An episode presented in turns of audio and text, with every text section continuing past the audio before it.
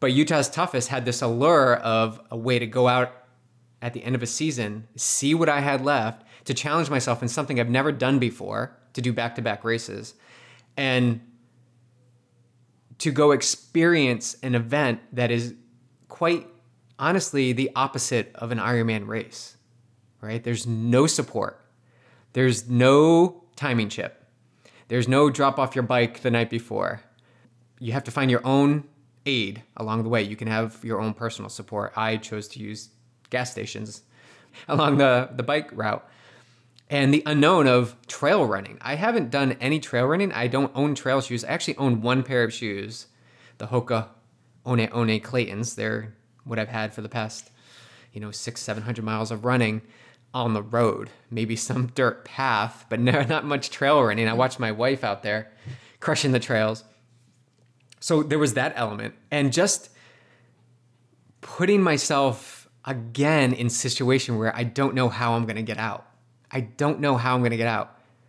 Now you can choose that as something that's fearful, something that you should be afraid of, or you can choose it and choose your attitude of what kind of growth am I going to get out of this? What sort of opportunities am I going to see? And I saw this race from the start as an opportunity to grow myself as an athlete and coach.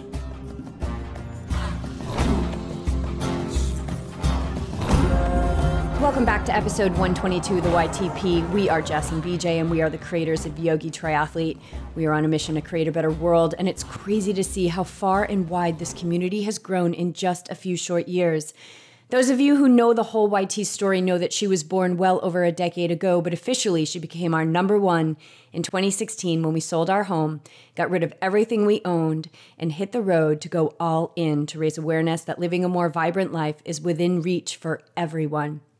The words that best describe this community of athletes and non athletes alike is awake and ready.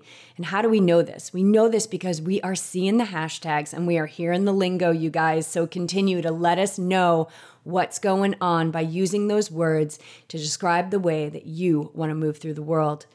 One of our pod listeners has just taken her journey one step deeper by joining Team YT. I want to officially welcome Helen's mom, aka Lauren, to the team. Lauren's husband, Matt, has been training with us for just over a year, and she makes it official. We have two power couples in the family. So, well, I guess including BJ and I, it would be three power couples in the family.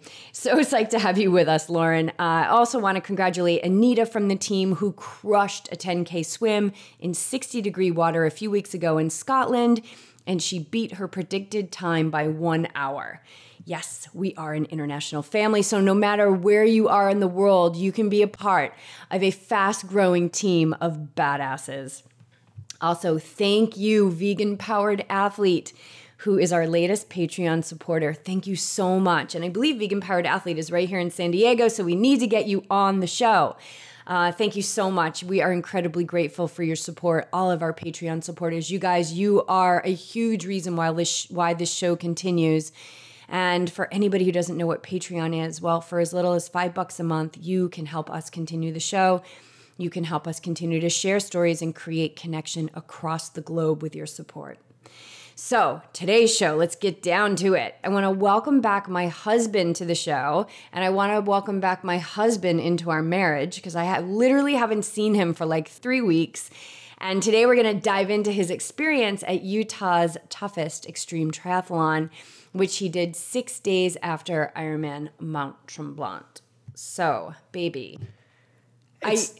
It's so good to see it's you. It's so good to see you. It was so good to see you. Quite the transition, dropping me, picking me up at the airport for about 48 hours, dropping me back off at the airport, gone for a few days. You pick me up at the airport, and three hours later, I drop you off at the airport. And then, and then I came and picked you up. Eight days later, I came home. It's so been a whirlwind, and we don't normally we aren't normally apart. So we spend 99.9% of our time in this little tiny studio here, 400 square foot studio. Or it's steady state Or it's steady state with Clark. So the pack is back.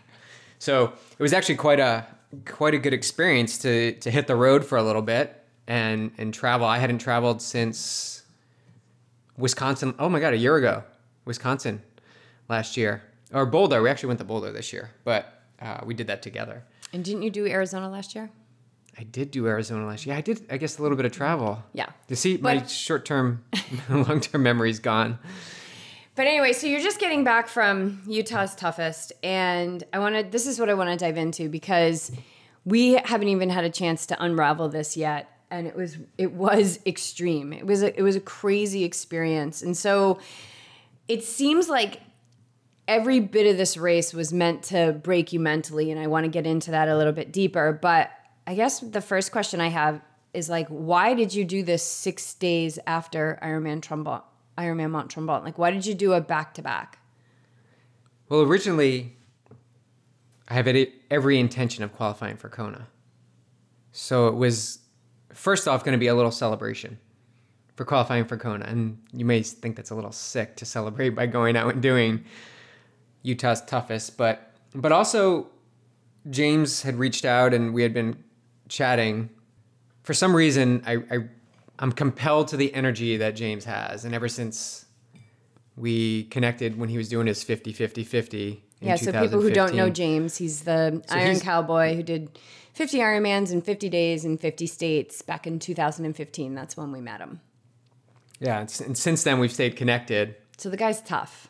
guy's super tough hear that james you're tough i'll give i'll give you credit you're tough so when he puts together a race obviously i've got to go out and give this And you can't tell him that you're too this- tired. right to do two ironmans in six days where he did 50 ironmans in 50 days in 50 states But I have a question for you Yeah. because I had experienced before seeing people doing like back to back Ironmans or back to back marathons. And like this was, you know, before I started putting things closer together and realized like it's fun. I actually, I actually really like doing that. I had a little bit of judgment like, that's too much. You shouldn't do that. You need time to rest, blah, blah, blah.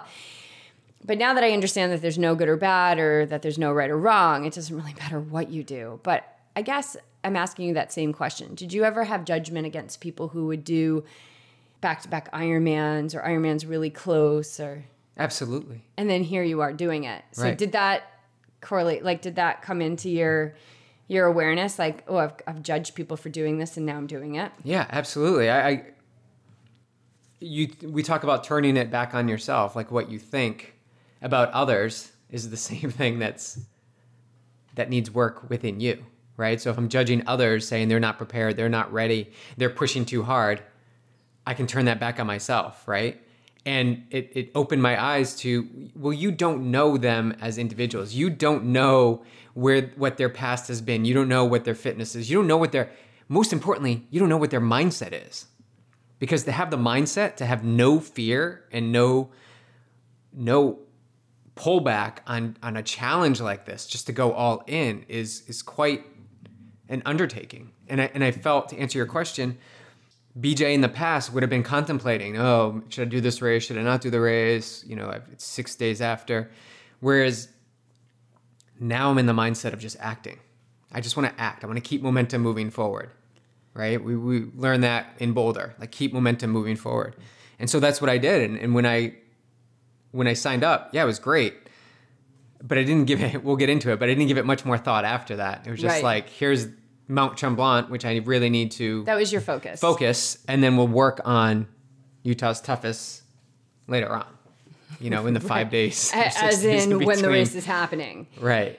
But to go back to that idea of judgment, and I've certainly experienced this, especially earlier on in my athletic career. And I had a, a, uh, a close friend who used to run a lot of marathons. Well, she used to run a ton of marathons, Christina. And I remember there was always, and I was her massage therapist, and there was always part of me that was kind of like that she shouldn't be doing that. But when we look at somebody and we say that we shouldn't be, they shouldn't be doing it or whatever, it's it's making them wrong, and it's making us right. And that's all that is is ego. And I just feel like, you know what? Like, let's just get above that kind of crap. The pointing of the finger and all of that. It's so juvenile. And it's just, I'm so, I'm so done with it. Yeah. Well, we, we realize it's a waste of But our. it's not right or wrong to do it or not do Right. it. It's just recognize what it is. It's it's your separator. It's your ego. It's the part of you that wants to keep you in dissatisfaction. And I'm So do- sure we'll talk about the ego. yeah. Do you more. want to send your energy out to all these people when you can just conserve your energy? Yeah, just take care of you. Just do you. So with Ironman being your goal, and I guess this goes back to like when you were coaching with Lucho and your goal was to get to Kona and to become a stronger runner and become faster at Ironman and you would want to jump into these races like a sprint or a 5k and he's like what like stay focused. What's your goal? Is your goal to get fast at a 5k okay we can do that but if your goal is to get to Kona stop running 5ks so your goal is to get to Kona which you're only going to get to Kona under Ironman so here you are doing a non-branded Ironman event why why did you do that why did you pull away from like doing Ironman branded to get closer to your goal and do Utah's toughest? That's a great question. But I also want to just talk about Lucho briefly, and there there is no right or wrong when he was saying that, and it's something I believe in too, and I know you do as well. It's okay if you want to do 5Ks and 10Ks and and all distance kind of races. That's okay if that is your goal. But if your goal is Ironman, you just put it right out there. Like you need to race. How do you qualify for Ironman? You need to race Ironman. Right? So, why did I choose Utah's toughest and deviate from the Ironman branded races of working towards my goal? I knew that this would be my last race. Like Mount Tremblant was going to be my last race of the season. And as I had been doing these races, Santa Rosa in May, Boulder in June, Mount Tremblant in August, I was getting fitter and fitter and and learning more about my limits and my fitness and my abilities or capabilities. And with that in mind that it would be my last race, I wanted to just eke out the last bit of fitness that I had on something that was so challenging and so far removed from what I have been doing because all I've been doing is maybe one 70.3 race a season and then just Ironman races. Nothing in between, no 5Ks, no 10Ks, really nothing, just training. Lots of yoga, meditation. But Utah's toughest had this allure of a way to go out at the end of a season, see what I had left, to challenge myself in something I've never done before, to do back to back races, and to go experience an event that is quite honestly the opposite of an Ironman race, right? There's no support, there's no timing chip, there's no drop off your bike the night before. You have to find your own aid along the way. You can have your own personal support. I chose to use gas stations along the, the bike route. And the unknown of trail running. I haven't done any trail running. I don't own trail shoes. I actually own one pair of shoes, the Hoka One One Claytons. They're what I've had for the past, you know, six, 700 miles of running on the road, maybe some dirt path, but no, not much trail running. I watched my wife out there crushing the trails. So there was that element. And just putting myself again in situation where I don't know how I'm going to get out. I don't know how I'm going to get out. Now you can choose that as something that's fearful, something that you should be afraid of, or you can choose it and choose your attitude of what kind of growth am I going to get out of this? What sort of opportunities am I going to see? And I saw this race from the start as an opportunity to grow myself as an athlete and coach. Yeah, so everything about this race seemed to be set up to break you mentally. How soon into the day did you see the opportunity to start for this race to start rattling people mentally. How soon into the day did you see that? And when was your first moment of being rattled mentally? This is great. So I have a moment, but I want to backtrack to the day, actually, the day before the race in the athlete meeting and the questions that were coming out and the answers that Casey and James were giving. For example? For example, you know, I, I heard that on the run course, it's not clearly marked at every turn. So, what happens if we take the wrong path or we get off course? Well, you just backtrack and find where the route will take you. right? People wanted to know there's another cycling event out there, and there were signs with arrows pointing for this cycling event. It was on this most of it was on the same course. People wanted to know well how much of it is overlap with the Utah's toughest course. And James's answer or Casey's answer was just follow the signs with the Iron Cowboy's face on it. right? It's Just like it's so simple. I think we're so what what I truly took away from it is we're so we're so conditioned to the Ironman branded type of athlete briefing where it's like detail after detail, athlete guide, turn by turn, comfort well, zone. Ironman's going for the masses. right. So they're know? making it more they're making it more accessible, Accessible. and we see Exactly. that hugely with the the construction the reconstruction of the swim and how they do the start of the race now they're making it more accessible for the masses which i think is amazing and i think that there's a there's a population of people that are now being drawn to these like alaska extreme triathlon to these extreme triathlons where it's it's vague and it's unknown. Because you get to a point where you know and this is one of the reasons i left ironman temporarily is just that i was like all right i know i can do it. I want to i wanted to mix it up and and um, and start playing around with something that really scared me and, and that was trail running for me running ultra marathons running in the woods by myself on the trail specifically and i know some people that i run with that won't run by themselves but i wanted to face that fear and i wanted to get out of my comfort zone so I love the unknown. This whole thing is about the unknown, and the unknown makes the mind crazy. And when we have when we have circumstances in our life where there's unknown, we scramble for certainty. We scramble for certainty. It's it's a it's a safety net. It's the it's a comfort thread zone. that right? we all share in our humanity. And but the thing is is that by our very nature, our bodies, our world, the atmosphere, everything is always changing. So, scrambling for certainty is such a fruitless journey because you're never going to find anything that is certain other than the present moment that you're in and the fact that at some point you're going to shed this body and you're going to leave the world. And there's really nothing else that's more certain than those two things. And it's it's and this is this is like what we do in meditation and mental training is is getting comfortable or getting skillful i'm going to say skillful getting more skillful in the unknown and so they were kind of thrusting that unknown upon people even more so with their answers because they were giving them vague answers which i love yeah. And this will lead great. this will lead to the actual so good we need to be challenged like this mentally oh God, James, and this won't be the last time I say this. James is giving everybody a gift.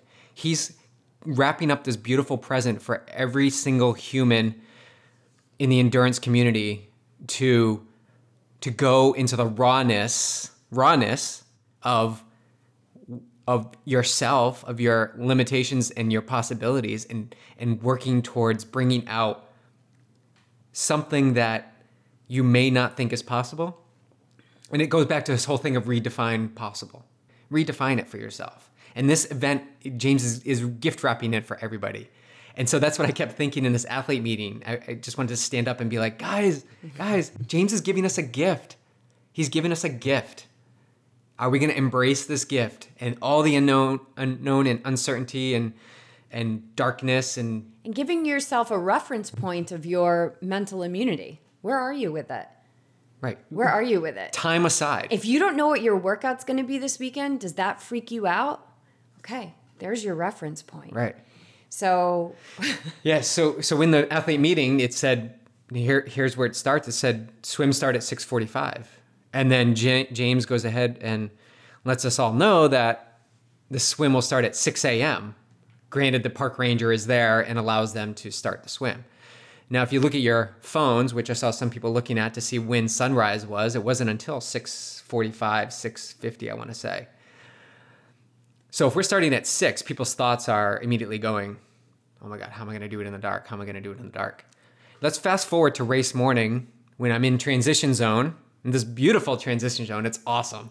It was like 10 by 10, I want to say, or 15 by 15, super small. It was so awesome. Uh, and did you have racks for your bike? we had racks for the bikes. Yep. Classy. No numbers on them. Didn't know, didn't, didn't have any organization. It was just like put your back, bike in there and wherever you wanted. And I was standing there with Deepthi, who was my support, her and her family. So thank you, Deepthi, so much. My God, I can't thank you enough, you and your family, for just being there and opening your arms to Deepthi me. is one of our athletes on Team YT, and she just she showed up, man. She showed up that day. Her whole family showed up like through the whole experience. Because was- you didn't organize any support. No, I didn't. I And wanted to do this, you know, as, as much solo as I could, which looking back, I probably could have used a little support Yeah. out there on the course, but we'll get into that. help. So we're standing in transition zone. It's about 10 to 15 minutes before six. And it's super dark out. And I'm just beginning to put my wetsuit on. And I can hear another athlete talking with another athlete about when they think the swim will, will it really start at six. Scrambling for the certainty. Right. And one, and the athlete was just. When I'm going to interrupt you. Yeah. When the most strengthening thing you could do in that moment is just shut your mouth and breathe. And just be in some kind of moving meditation if you're setting yourself and just really going in and tapping into that place that's underneath the breath, tapping into that calmness. But nobody ever taught us how to do this. So then we chatter about it and we stay busy and we weaken our energy by verbalizing things and and allowing the mind to drive our actions. So that's what's happening. yeah, it's happening all around. And what is I, I, what's the chatter? I particularly cued in on this one conversation where the athlete was saying, "There's no way, no way."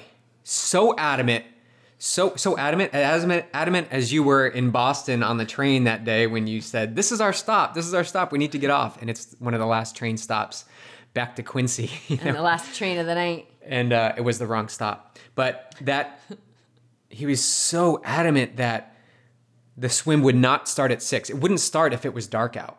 There's no way that we could start a race if it's dark out. And not, I want to say, five minutes later, James shows up right outside transition. He says, I just talked to the park ranger and we can start at any time. So it's your 15 minute warning. We are starting at 6:15. 6:15, the swim will start 15 minutes. And that was it. So Quiet, Good. So good. which was so awesome.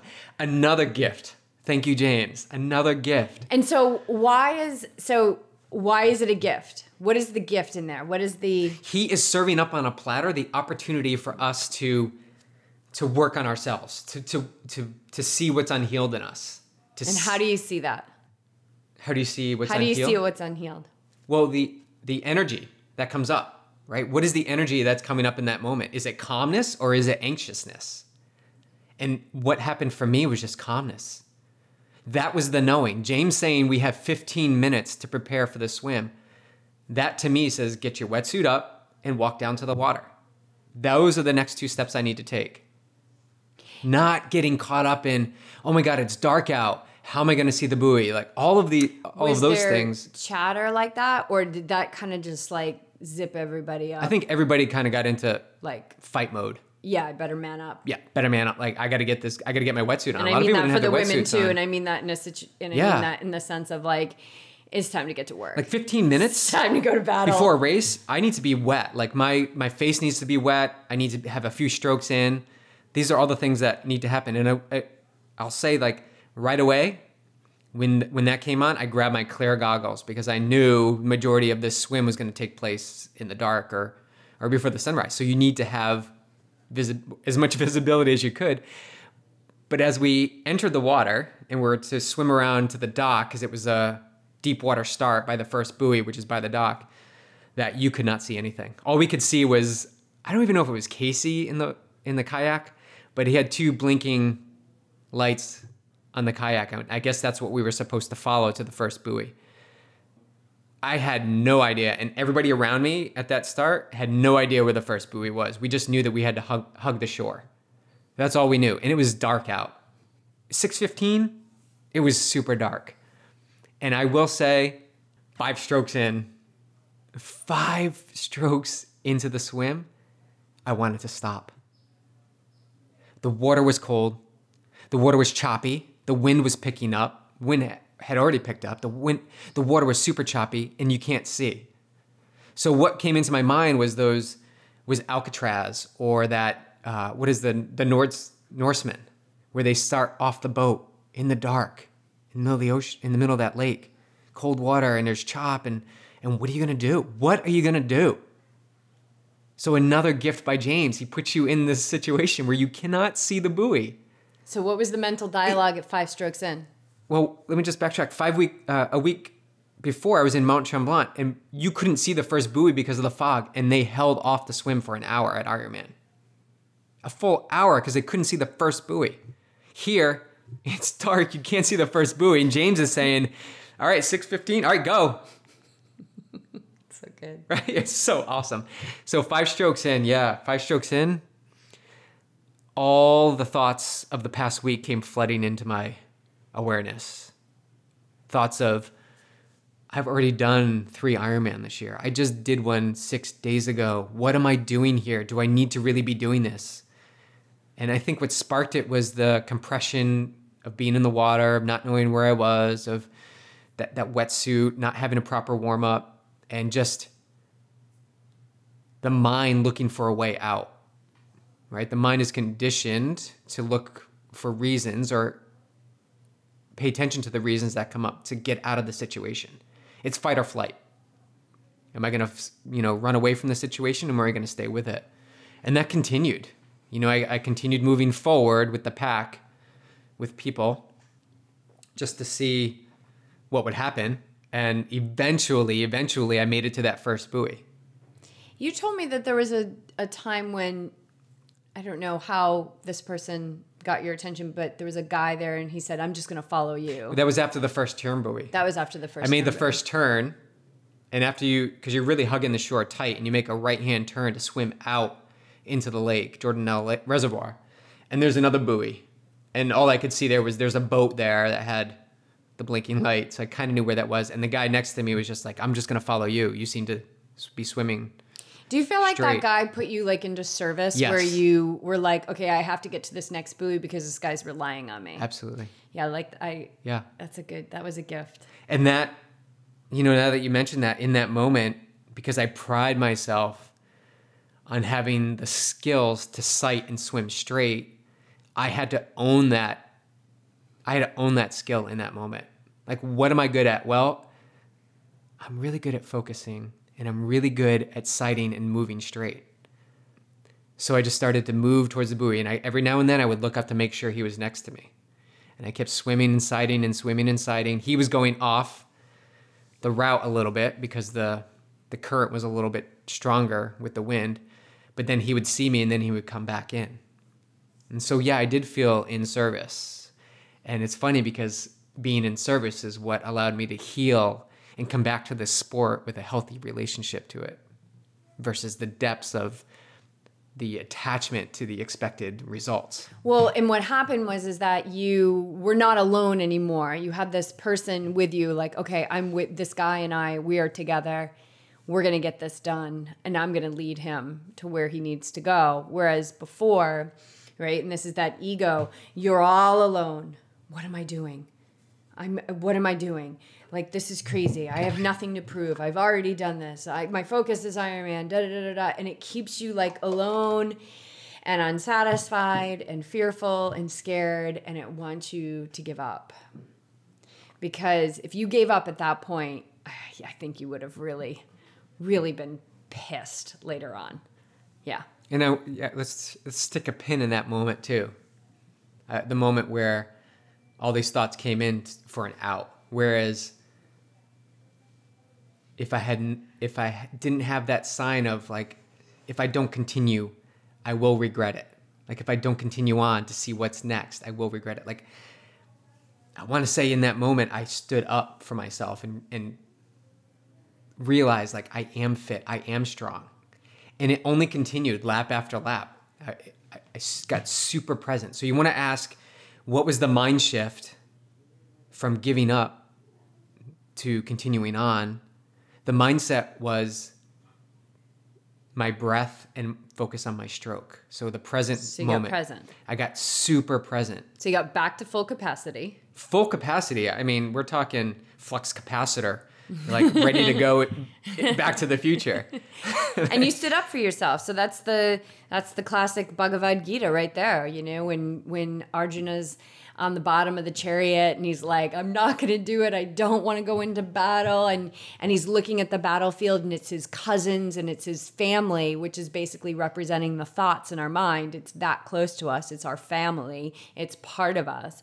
And krishna says get up. Get up and fight this this cowardness does not does not serve you get up and fight and so that was that you had a little Gita moment. And we all have that. We all have that. This is the every man's battle with the mind. And it's the battle that we are here to get to the other side of. And it's really the only battle we need to fight. It's the only one we need to fight. But but I will say you need to be awake and ready to see these moments. Yeah, I mean, you, there's a whole friggin' process that goes into right. getting into that gap. You gotta, you gotta. so you gotta be there, aware, right? It could have easily, and I had the thought of I can go back to Deep Deepthi's house in the AC. Oh shit! And just chill for the rest of the weekend, right? In my sweaties. But each loop, each loop, I got stronger. Each loop. So there's three turns. You go by the shore, you turn right at a buoy, you go out to the middle, and then you come back to the dock. There's one big buoy there, and when you come back to the dock, there's people. You, I sighted and I could see people on the dock cheering and waving. so it's almost like, oh, back to back to you know civilization, and then you go back out by yourself because there's times where you're actually swimming out towards that buoy, the first buoy, and there's people coming back the other way because it was a triangle. We're coming right at you, so you had to be look lively. So the first three loops, I could barely see the buoy where I'm swimming to. But on the fourth loop, you could barely see the buoy because the sun was directly in your eyes. So Casey, I talked to Casey after the race. He was like, "Yeah, that was perfect, perfectly great for you guys, right? Like can't see it because of the dark for the first three loops, and then the sun's right in your eyes. And then you create this expectation that oh, the sun's coming up, the sun's coming up, and then the sun comes up, and then the sun is the very thing that prevents you from seeing. Right. That's why the present moment is so freaking important when you're racing because it's it's so crazy how these it's like there's a back room to the mind that's like creating all these expectations and then the sun comes up and now you can't see even when the sun's up. It's like oh my god. But to have that expectation and to rely on the fact that the sun is going to allow you to see the way ruins the actual experience moment when right. the sun comes up and blocks your view. Expectations ruin the future. So again maintain this, that belief. this course is just perfectly perfectly laid out right? Yeah. So yeah, I got stronger, and and I think it was the third loop where I was into my groove. I was I was I wouldn't say I was cruising, but coming off my best swim ever in Mount Tremblant, I just I'm like I'm strong enough. I'm I've got this. I can sight. I'm looking at the buoy. Like every three or four strokes, I'm sighting, looking right at the buoy. I'm on target. I'm getting stronger. Thank you, ocean. I think I expressed to you the ocean was angry uh, the ocean, the lake, the reservoir was angry. The water was angry that first loop. But then when I made friends with it, I just calm, calmly got back into the moment. The ocean was like supporting me. It was pushing me along. It was a, it was a, it became a relationship where we were, we were working together. Yes, you become one with it. I became one with the ocean. As opposed to fighting against the waves and wishing that the current wasn't there and wishing that the wind wasn't there and wishing that it wasn't dark, you embrace what is. Yeah, and you so, become one with it anxiety and fear and doubt became joy. An instant change into joy. And I was smiling, having fun out on the swim. So to change, and this is this is the theme throughout the whole day. It starts out doom and gloom and it ends with joy. So if you don't continue on your journey or path as an athlete or as a human being to try to achieve your goal, whatever that is, if you don't continue past those moments that are the most challenging, you'll never feel the joy on the other side. So you just, you need to keep going. It's a must. You must keep going. All right. So you get out of the swim, and the bike was pretty legit. It was 105 miles with just about 10,000 feet of climbing and you go over Guardsman Pass. That's the last. The climb. last pass. It's about three to four thousand feet right there. And I saw some Instagram stories from our buddy Adam, who you who is a um, follower of Yogi Triathlete that you uh, connected with up in Mount Mount Tremblant, Adam, right? Yeah, I didn't. Yeah, he did Mount Tremblant. But he did we- Mount Tremblant, and, and then he he, was in, us, and, and he was in yeah. Utah, and I was what he was. He was actually posting stories. Thank you very much, Adam, because I uh, there was He's a blackout. as a spectator, I can tell you that this race was meant to mentally break you as well because there was no information whatsoever. So I would watch Adam's I was watching Adam's stories and it was like he's riding his bike and then he's like then he's walking the bike and then the bike is now on the side of the road and he's taking a break and then he's like it was just so funny to see. I was able to say like, "Whoa, you know, like there's this is first of all, I was like, this is amazing. This is so awesome because James is giving everybody such a huge opportunity to heal because the emotions that came up during that race were not created by that race. That race was the catalyst to show you what was already within you. And when we break ourselves down physically, we open up easier to allow the emotions to come out. How was the the bike experience for you? I mean, I talked to you. Let me just preface this, everyone, by saying I talked to BJ on Friday night before the race, and you, I could tell you were tired, but then you just said to me, you go, I am so exhausted. I was like, awesome. What a great way to go into this race. You know, I, I didn't say that to you, but I got off the phone and I just really just said a prayer and just surrounded you in light and prayed for your protection and your strength and and then let you go because this was your journey to have and and I had to be okay with whatever it was that was going to come up. So here you are exhausted, wanting to give up on the swim and now you're on this crazy bike. yeah, got out of the water and I wasn't worried about time. So I I've had some lingering sensations from Mount Tremblant, specifically these like razor blade cuts on the inside of my legs. So I took the opportunity to go into the bathroom and change into some cycling gear, you know, with a nice pad, nice coverage, and took my time there and hopped on my bike. And right from the start, I got lost trying to get out of the campground. So as soon as I found asked some campers and was able to get out of the campground, I quickly found my way out and onto the course, which it's a little bit of a climb out out of the reservoir, and then you descend and you do this little out and back on midway, and then you start this climb back up around Jordan Jordanelle Reservoir, and then you just keep climbing and climbing, and you're like, this is like five miles in, and I'm already climbing a lot, and so that sort of set the tone of what the day would bring, and then after that you know, it's relentless. It's this false climb out all the way to I want to say Wolf Creek, I think is what they what they were mentioning it as. There's a turnaround out there about 35 miles, false flat up. And then you can race all the way back in. And at about 50 miles, I hit my first opportunity to refuel, which is a little little cottage uh, like grocery store kind of place. Served breakfast. It was kind of interesting. I cleared them out of their water and hopped back on the bike and headed back out on the route. And I knew my next stop would be at 80 miles, where I could stop at 7 Eleven and refuel. But the bike overall is challenging. It's it's meant to be challenging. There's 105 miles, 8,343 feet climbing feet. And most of that is done in that last 10 miles up Brighton Resort. So up until that point, it was relentless. It was up and down, up and down. And I kept running into Adam. Adam and I were side by side. We'd be jockeying for position. And the only reason why I would catch up to him is because he was doing his stories and informing people of where he was. But it was getting warm out. And I just remember you telling me to stay topped off on fuel. And that's what I did. So I probably peed, got off the bike and peed four times during that bike, which is not normal for me. In Ironman, I probably pee one or, once or twice, and I'll do it on the bike. But I got off the bike and really had to go, so I was well hydrated. I knew I was well there. I just had to keep taking in the fuel, the calories of food. And the information that I was getting from Deepthi was that the last 10 miles of the bike was breaking people.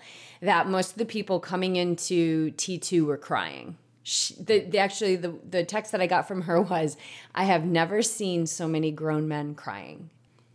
So when you finished up that last, and she said we're expecting BJ in about an hour. Two and a half hours later, she texted me. She said he just came in. Yeah, He's, that and she said he's very fatigued. that last stretch, when you pass the sign that says Wasatch Mountain uh, Protected Lands, or I can't think of the actual name of it, but there's a sign there, and you just start climbing from then, from right then. That first like climb up is so hard, and let me say, I didn't have my highest, I didn't have my easiest gear. For some reason, my shifting was off, and I, I had to use the second to easiest gear for, for the majority of this climb. And right from the start, it's testing you. There were two people in front of me, and they were literally weaving back and forth on this road. I'm not even 500 feet into this climb, and these guys are weaving back and forth just to get up the mountain. And I'm doing everything I can to just turn that next pedal stroke over. So I'm like whipping my body, my whole right side of the body to turn that right pedal over, right? And I have that done. Now it's like move my whole left side of the body, really gripping the handlebar and moving that left leg over. That is Just- a lot So of you- energy. You're pushing and then you're stopping. You're pushing and then you're stopping. There's no easy cadence. And that went on and on for a while. And then there's a bunch of switchbacks. And I started to pass these these guys. And that's when I knew like what I was doing, keep moving forward was what I needed to do. Now, there's no point in that when it was easy. There's no stretch where it may have been slightly less of an incline and I could sit down and just pedal a little bit, but it was still pushing. And there's a few switchbacks, but it's relentless. I stopped, literally stopped on the side of the road in the shade three times just to gather myself. And there was one time I was on this stretch, flat stretch, straight stretch in the shade, and a car pulled up and they're like, How you doing? It's just like, I just I just need to catch my breath. And they were like, What are you doing? And I was telling them about the race, and they were like, We're gonna root for you, number 63. We're pulling for you. And it was this whole family in a car who were just out for a joyride up Brighton Resort. So a lot of people had no clue what we were doing. And when I told them, their jaws dropped that I was in the midst of the final climb of an already going up about 100 miles. And so I just found the strength to just keep moving. I don't know what it was. I can't pinpoint what what was it that was making me move forward. Is it anti-quit? Is it the confidence that I'm a, a strong athlete, that I have this fitness? I can't pinpoint what it was, but as I was describing to you, there definitely was a higher energy present that I wasn't about to argue with or try to figure out. It was a knowing and just going with it. That this is what I needed to do in the moment was just turn over the pedal stroke one more time. And as I neared the top in the last mile or two, the road gets super bumpy and super cracked and gravelly and it makes it even more challenging, right? James, check box. I mean, you've checked all everything to make this course so challenging. I know at the athlete meeting he said the the bike course was built around Guardsman Pass. The climb up to Guardsman Pass. And even when you get to the top of this thing, when I finally got to the top and you see people gathered at the top, you then descend. And then when you finish the descent, you have the opportunity to turn right and go down, or you follow the Iron Cowboy sign, which is pointing you back up to the actual Brighton Resort lift, chairlift, and the base. So we actually had to go up a little hill. I'm calling it little compared to everything else, but it's probably, you know, pretty good climb. And that just, to me, that was just like, okay, we can't ever think this is it. Like, we just need to keep staying present in the moment because it's going to be unrelenting.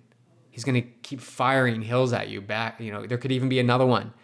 So I just kept moving forward, and finally I saw the signs that that brought you into the resort, and I finally got there. And Deep Deepthi was all staged up with all my stuff ready, and I just got off my bike and just sat down. And I think there's a picture of me just sitting there, white, right? And I just needed to gather myself. I kept saying, I just need to, I just need to gather myself. Deep Deepthi came up with big, big cup of Coke and chips, and I think she got that from you.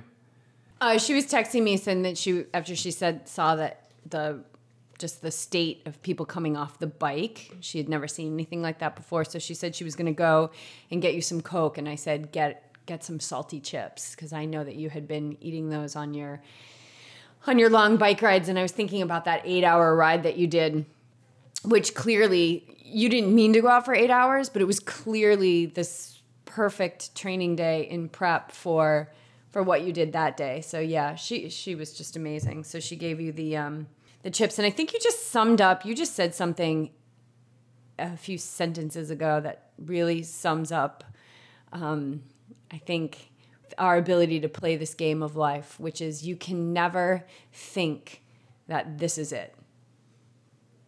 Because there's always more. And that's the very reason you need to be working on the present moment. Yeah. It's the very reason you need to be, So that you be in the now. so that you can get to that point where which is beyond acceptance it's a welcoming of all things where you can sit there and look at the perfectly packaged gift that james is handing you around every corner and yeah that you can never think that this is it like it's it's never it there's always more and even when you get to that you know that place in life and and you know i'll flow through this and the course of a day. I'll flow through it in the course of a month. I'll flow through it in the course of a year. I'll flow through it in the course of a decade. You know, you get these points in life where your things are flowing and it's like steady and it feels so good, but I always know that that's my breathing room because something else is coming because I am here to level up.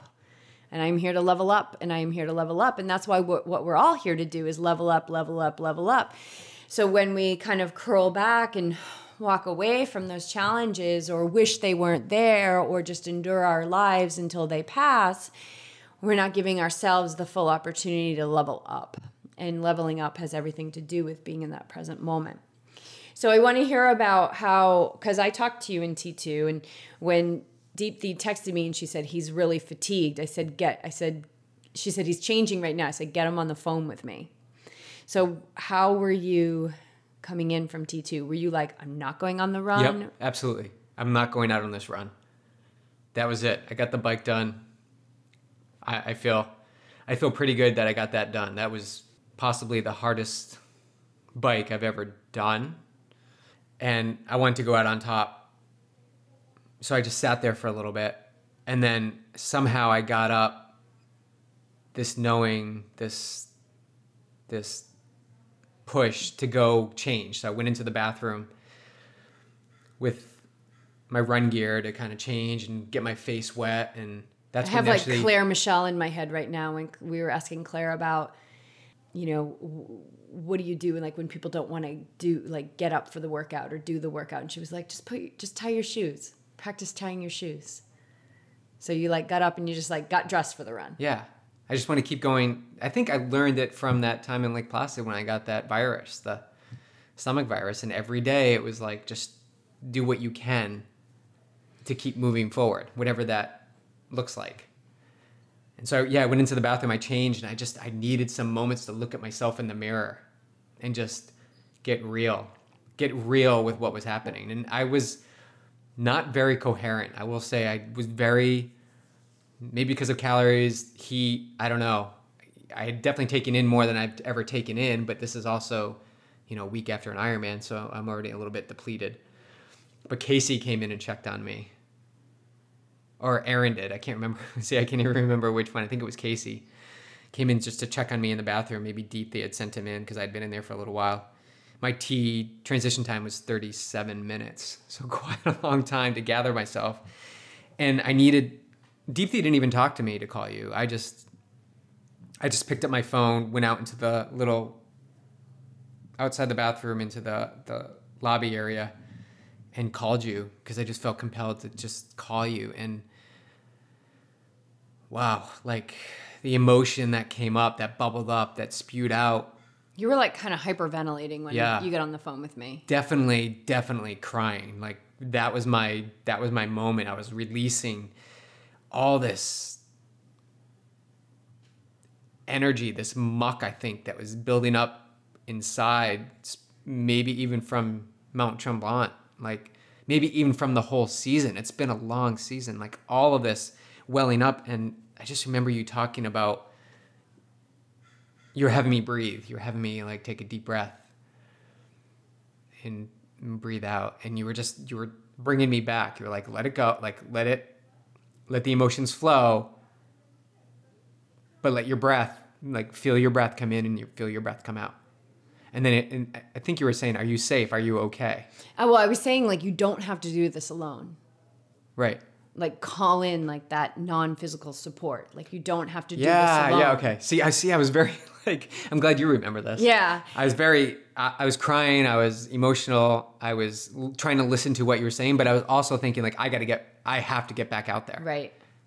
But you weren't going anywhere when you first got on the phone with me. You were wheezing, you were hyperventilating, you were like, I can't breathe, I can't breathe. And I said, this guy is like, he's like got a tornado going on inside. So we got you just calm again. And I said, um, I just said, You're not the doer. You're not the doer. Call upon that non physical support. Like, bring it in. You don't have to do this alone.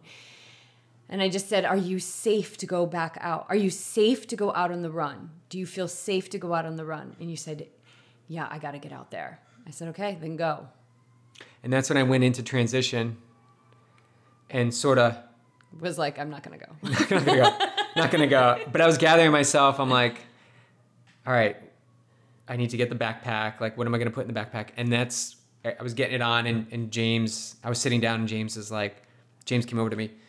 He's like, "Y- you gonna go back out? I'm like, ah, James. He's like, you will regret not getting yourself up and attempting to get out there and finish that first loop. You will regret this moment and so back to the theme you that, that's come up in the swim and the bike like wanting to stop there's always been that voice that angel that's been like get real with yourself. Like it's a gut check time. Are you safe? And can you get yourself moving forward again? And when james said that and after the clearing that you had worked out with me and the voice that was like, you got to get outside, the literal voice, someone's like, you got to get out of transition. You're running out of transition time. Like, if you're going to go, you got to go. And so I strapped up the vest, stuffed the chips, the extra bag of chips in my sponge, in my bungee cord in the back, and headed out on the run. And I literally was running by that first, by the gondola or the, the bottom of the ski resort, and then up the mountain, and then stopped and started to walk because it was just all uphill but I got myself out of transition.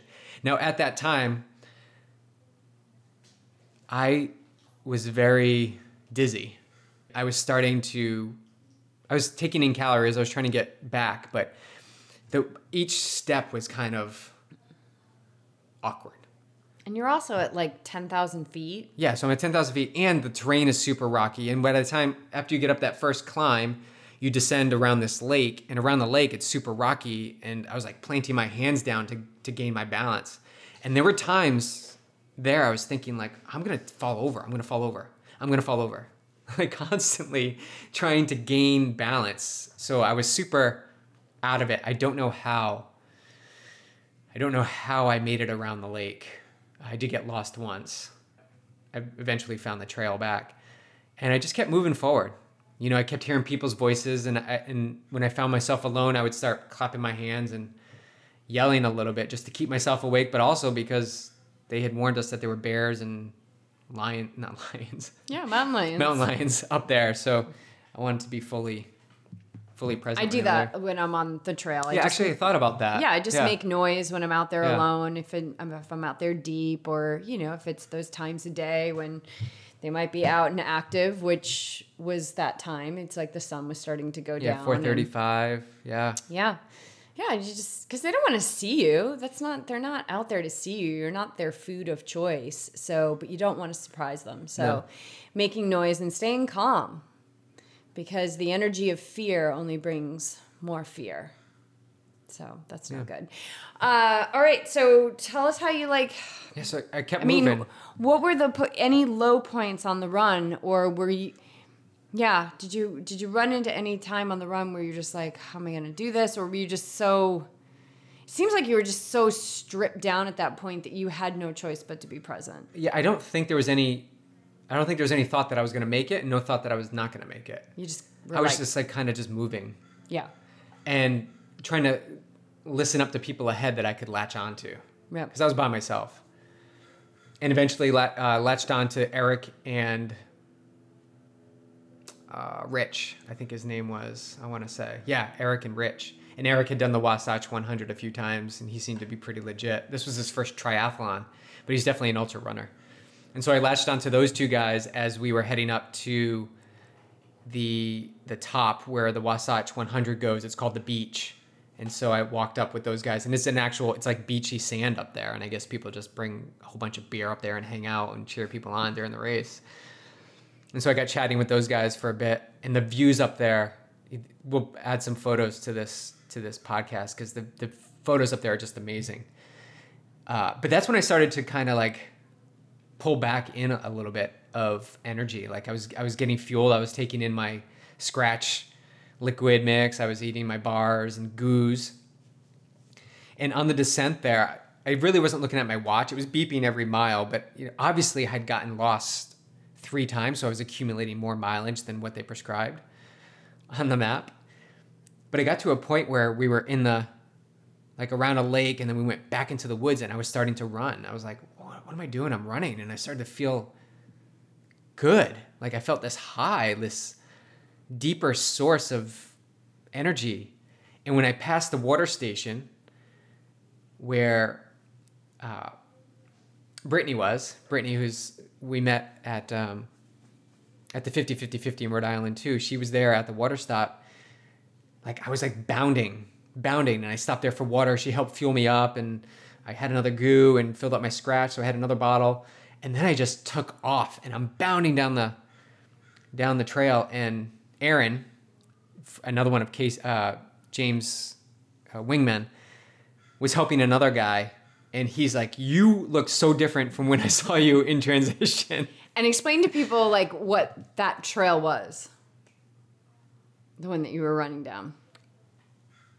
Oh, is like lengthwise or No, you said it was just like a ski slope. Like it wasn't like a trail. oh that part? But this is before that. Like this Oh, is like rocky terrain. This is like exposed rock. So you like you're bounding at rock. You're finding little sandy spots in between the rocks, and then it's like all rocks. So you gotta like slow down. You like stand on the. You know this so well. Onto the rocks, and then it's like more sand around the rocks. So you're like, okay, now I can get my feet together, but you don't want to twist an ankle, but and you're just you're carrying your momentum. And I was flying. I mean, I have no idea where this energy came from. And then all of a sudden it's an abrupt stop because now it's a switchback. You got to climb back up. And you're climbing back up this mountain. And then you get to a spot where it's one it's a if you guys are familiar with the ski resort, it's the connectors, you know, the traverses that bring you from one trail to the next. And it's just a steady, steady incline. And where I'm climbing up it and I look to the left and I see this amazing view, this sunset that's happening, creating this ray upon me and the the runners and walkers ahead of me. And at that moment, I took in like the beauty of what this race offers in terms of the experience, but the sheer beauty of being in the Wasatch Mountains of Utah, out there alone in the middle of nowhere with yourself and your thoughts. That moment elevated me even more because we were getting to the crest of it and it looked like we could either go right. I wasn't able to see the sign yet. We could either go right, which was climbing more, or left. It looked like we were going into this trail. And the sign with the Iron Cowboys logo on it, his little face, directed towards that trail, which was eventually going downhill. Now, this is just a regular ski trail. There's no trail, it's just grass. So in the winter, the snow packs it and you can ski down it. In the summer, it's just wild grass. So in every five or 600 feet, you'll see a random cowboy sign pointing you which way to go. I just started running so fast. I looked at my Garmin data since then and I was running seven 730 miles, the fastest I've run all day, and it's all downhill. And it was it was a long, long black diamond. Long, long black diamond with loose, loose gravel. So I was like sliding, sliding, running, running, running. And I was breathing, breathing. And I caught up to the people in front of me and they were like, You look great. You look great. And I'm like, Right, because I'm going downhill and I know I'm only going to do this first lap. So I just pushed it, pushed it, pushed it down that black diamond around the parking lot and came across the the uh, the arch where you where you finish your first lap and you can go into transition and go out for your second lap. And at that point, I was toast. At that point, I had had enough. I had I had come here to gather and collect some information on myself, and at that point, I had an abundance of information about who I am as an athlete, who I am as a person, and who I, who I want to be and what I want to achieve in this endurance capacity in this atmosphere. Who are you as an athlete? I am a strong, durable, confident, powerful endurance athlete. Who are you as a person? As a person, I can achieve anything I truly want to, right? That's the key. Do you truly want to achieve it? And I already have everything I need to do whatever I want to do. It's just focusing all of my attention in that area and pulling that out of me. Everything that I want to achieve as a, as a human being on this planet is already inside of me. There's nothing there's nothing, no certificate or anything that's going to legitimize what I can do or dictate where I'm going to go. Everything I have is inside me. I just need to pull that out and let it shine. How do you pull it out? By having experiences like this where you're put in the situation where you actually need to find that stuff. You have to reach. I take your hand and pretend you're reaching down your throat and reaching all the way into your gut, right? And you're fishing around for something only then you need to reach even further, right? You need to go deeper, deeper, deeper, deeper until you are like just barely your fingers are like touching something and you, you reach and just reach down and you find it and you pull that thing out, whatever it is. And there it is. There's there's the essence of whatever goal you had or whatever you wanted to achieve. It's you're staring at it. I'm like looking at it in my hand. This is it. And this race what James did was provide me and many others the opportunity to reach deep down, to take that arm and stick it down your throat into your gut and find out what is what is truly inside of you and do you want to bring that out. Now, I I could have gone out for the second loop. I don't think to go back to your point of being safe, I don't think I was safe at that point. I was very depleted. And I needed a runner, which Deepthi had actually set up for me. Thank you, Deepthi, because you have to have a runner after 6 p.m. You have to have a, a partner, somebody to go with you. I just didn't have it in me. I was toast. I I actually did an Instagram video, which I don't think. Oh my saved. gosh! If anybody was lucky enough to see that video, it was like the best motion picture of 2018 because you were uh, as somebody who was watching it who was not depleted, you were totally bug eyed, like you had just done like 20 lines of cocaine. You were completely like wired, like, whoa, whoa, like just kind of looking around. Your eyes were like really huge. And then all of a sudden, your head just fell into your hands, and I was like, oh yeah, he's gonna have a release. And you picked your head back up, and you were like, started to cry and you were like, here it comes. And you just stayed with it. Like you stayed live in front of all of these people and you showed them what it's like to have an emotional release that you're not ashamed of having. And you just let it go. And then it passed. So that in that moment, this is what's great is all your defenses are down. So that that normal normalcy of, of BJ protecting himself from not showing people what right like I gotta be tough I'm a right, coach right. I gotta do this yeah, I gotta do this this guy's I don't cry like all of your defenses are down James set it up that way so that you're you have no defenses plus everybody was crying so it didn't yeah. really matter but it truly it it was a gift and what do you think you healed that day? I definitely healed unworthiness issues. Absolutely, hands down. Unworthiness meaning I'm not good enough to get the Kona. I'm not good enough to, to finish Utah's toughest a week after another Ironman. I'm not worthy of of continuing to pursue my dream. Like all of these things have now been tossed out the window. Like I am so far I just up leveled. Let's use that word. I just up leveled a few levels. Not just one level or two. I think I've up leveled four or five five notches here after this race in terms of having confidence and the ability to know and feel that I am worthy enough of achieving my goal hands down next year no matter what.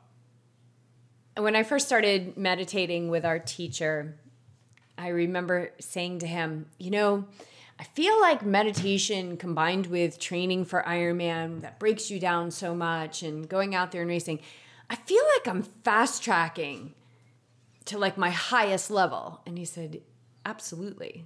Like make no mistake. You combine endurance sports with with meditation and getting in touch with that limitless self that does not have a trace of unworthiness, you are fast tracking yourself to leveling up in your life.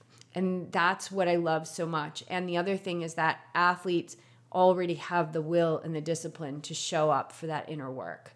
And it's just, you need that teacher to guide you along that path. I mean, it says it in the in the works of the sages. Like you're crazy to walk this path without a teacher you know? And and if you're wondering who your teacher is like when you are ready your teacher, your teacher will, will show up will totally right? show up for you. So um yeah it's so it's such a fast track to your highest and best expression and your strongest and and most successful performances.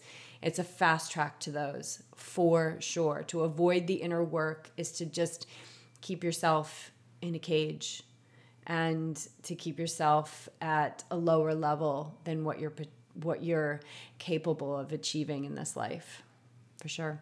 So you also want to t- touch upon limits because you I, I think well, you were interested in knowing like dude you've been asking and saying all season that you want to find your limits and you're breaking the sound barrier and you're breaking the bolts and all this stuff and the universe just kept lining this stuff up for you because your plan was to do Santa Rosa and that's it. So you've done Santa Rosa, you've done Boulder, you've done Mount Tremblant, and then six days later you attempted this insane extreme triathlon in Utah. So I mean, it's like be careful what you ask for because when you go all in on what you ask for, the universe will provide and and she will conspire to support you on your mission to find your limit. So when you got on the phone with me after finishing, I said, So you found your limits today? And you said, Absolutely. So I want to know what what did you find?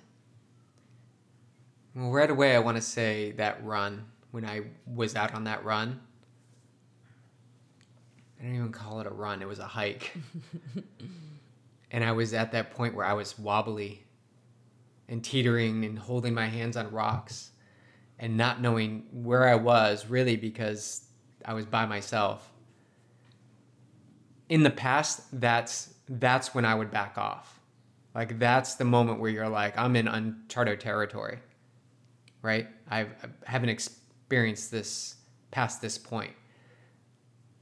But when you're when you all through the day, I kept moving myself forward. The doubts of wanting to stop on the swim, the doubts of the bike being super super challenging and just trying to turn the pedal over to get to the top of the mountain to the point of being on that run where I was somewhat delirious and not really stable but still pushing through to the point where I'm running down a black diamond at 7:30 8 minute pace. That's the that's the broken that's the broken limiter right there. The ability to to transform being pretty much at rock bottom, not having enough calories or the awareness to, to gain balance, to pushing them through having faith and belief that you will make it to the end of this run, that is breaking the limits. That to me broke a story I had in my mind that if I go any further, I don't know what's going to happen. Well, now I know what's going to happen. I'm going to succeed. I'm going to I'm going to set the bar high. I'm going to up level. And you know what? I'm going to come back to this race and I'm going to finish this race next year. All because I was able to push through that limit on the run this year. So it sounds like you hit your limits all throughout the day, but you kept busting through them. And then when it got to a point where it became unsafe, you said, okay, I'm good. Yeah. Um, so you are going to go back next year. I'm going back. I'll do the run with you. Great. Yeah, if anybody wants to come out and support, I'm definitely going to take Or come out and be a competitor. Yeah, come out and race this thing. It's if you guys, if you didn't get it, if you didn't capture the essence of this race from the podcast, then just hit me up. Hit us up. Send us an email, yogitriathlete at gmail.com. Send me an email. Reach Or out to us on social media. If you want to train media. for it, Beach is going to be training for it. I'm going to Um, train for it this time. I'm Join the team. Yeah, this this race is a must, and if if you tr- if you want to challenge yourself, yeah, Ironman's great, but if you want to challenge yourself, like yourself, your inner self, you must do Utah's toughest. I love it. So, a final question. What did you take away from this race that you are going to take into Ironman Santa Rosa? It's the ability to embrace what you think are your limits and not have fear of failure, but just continually moving yourself in the direction toward your goal. So I know In that the was face a long of answer. fear. In the face of fear. Like, because so you're going to have fear of the failure, the but f- it's the courage that lets you keep going. the the the fear of cramping the fear of not having the speed in the last 10k of the marathon the fear of going too hard on the bike when you can when you can put those aside when you can just shelf those aside and just be present in the moment of wherever you are in the race because there's no right or wrong. There's no right or wrong pace. There's no right or wrong cramp or nutrition. It's just what you're working with in the moment. Of course you need to set yourself up for success. But what I'm taking from this experience into Santa Rosa is like, I've got plenty more to give. When I don't have enough, when I'm in that moment, I don't have the gear to shift. All I need to do in that moment is continually move myself forward in that in that foot strike, in that pedal stroke. Because things can change so quickly.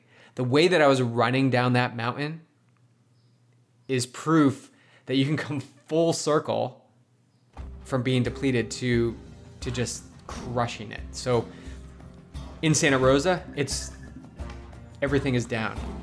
It's it's on. It's so on.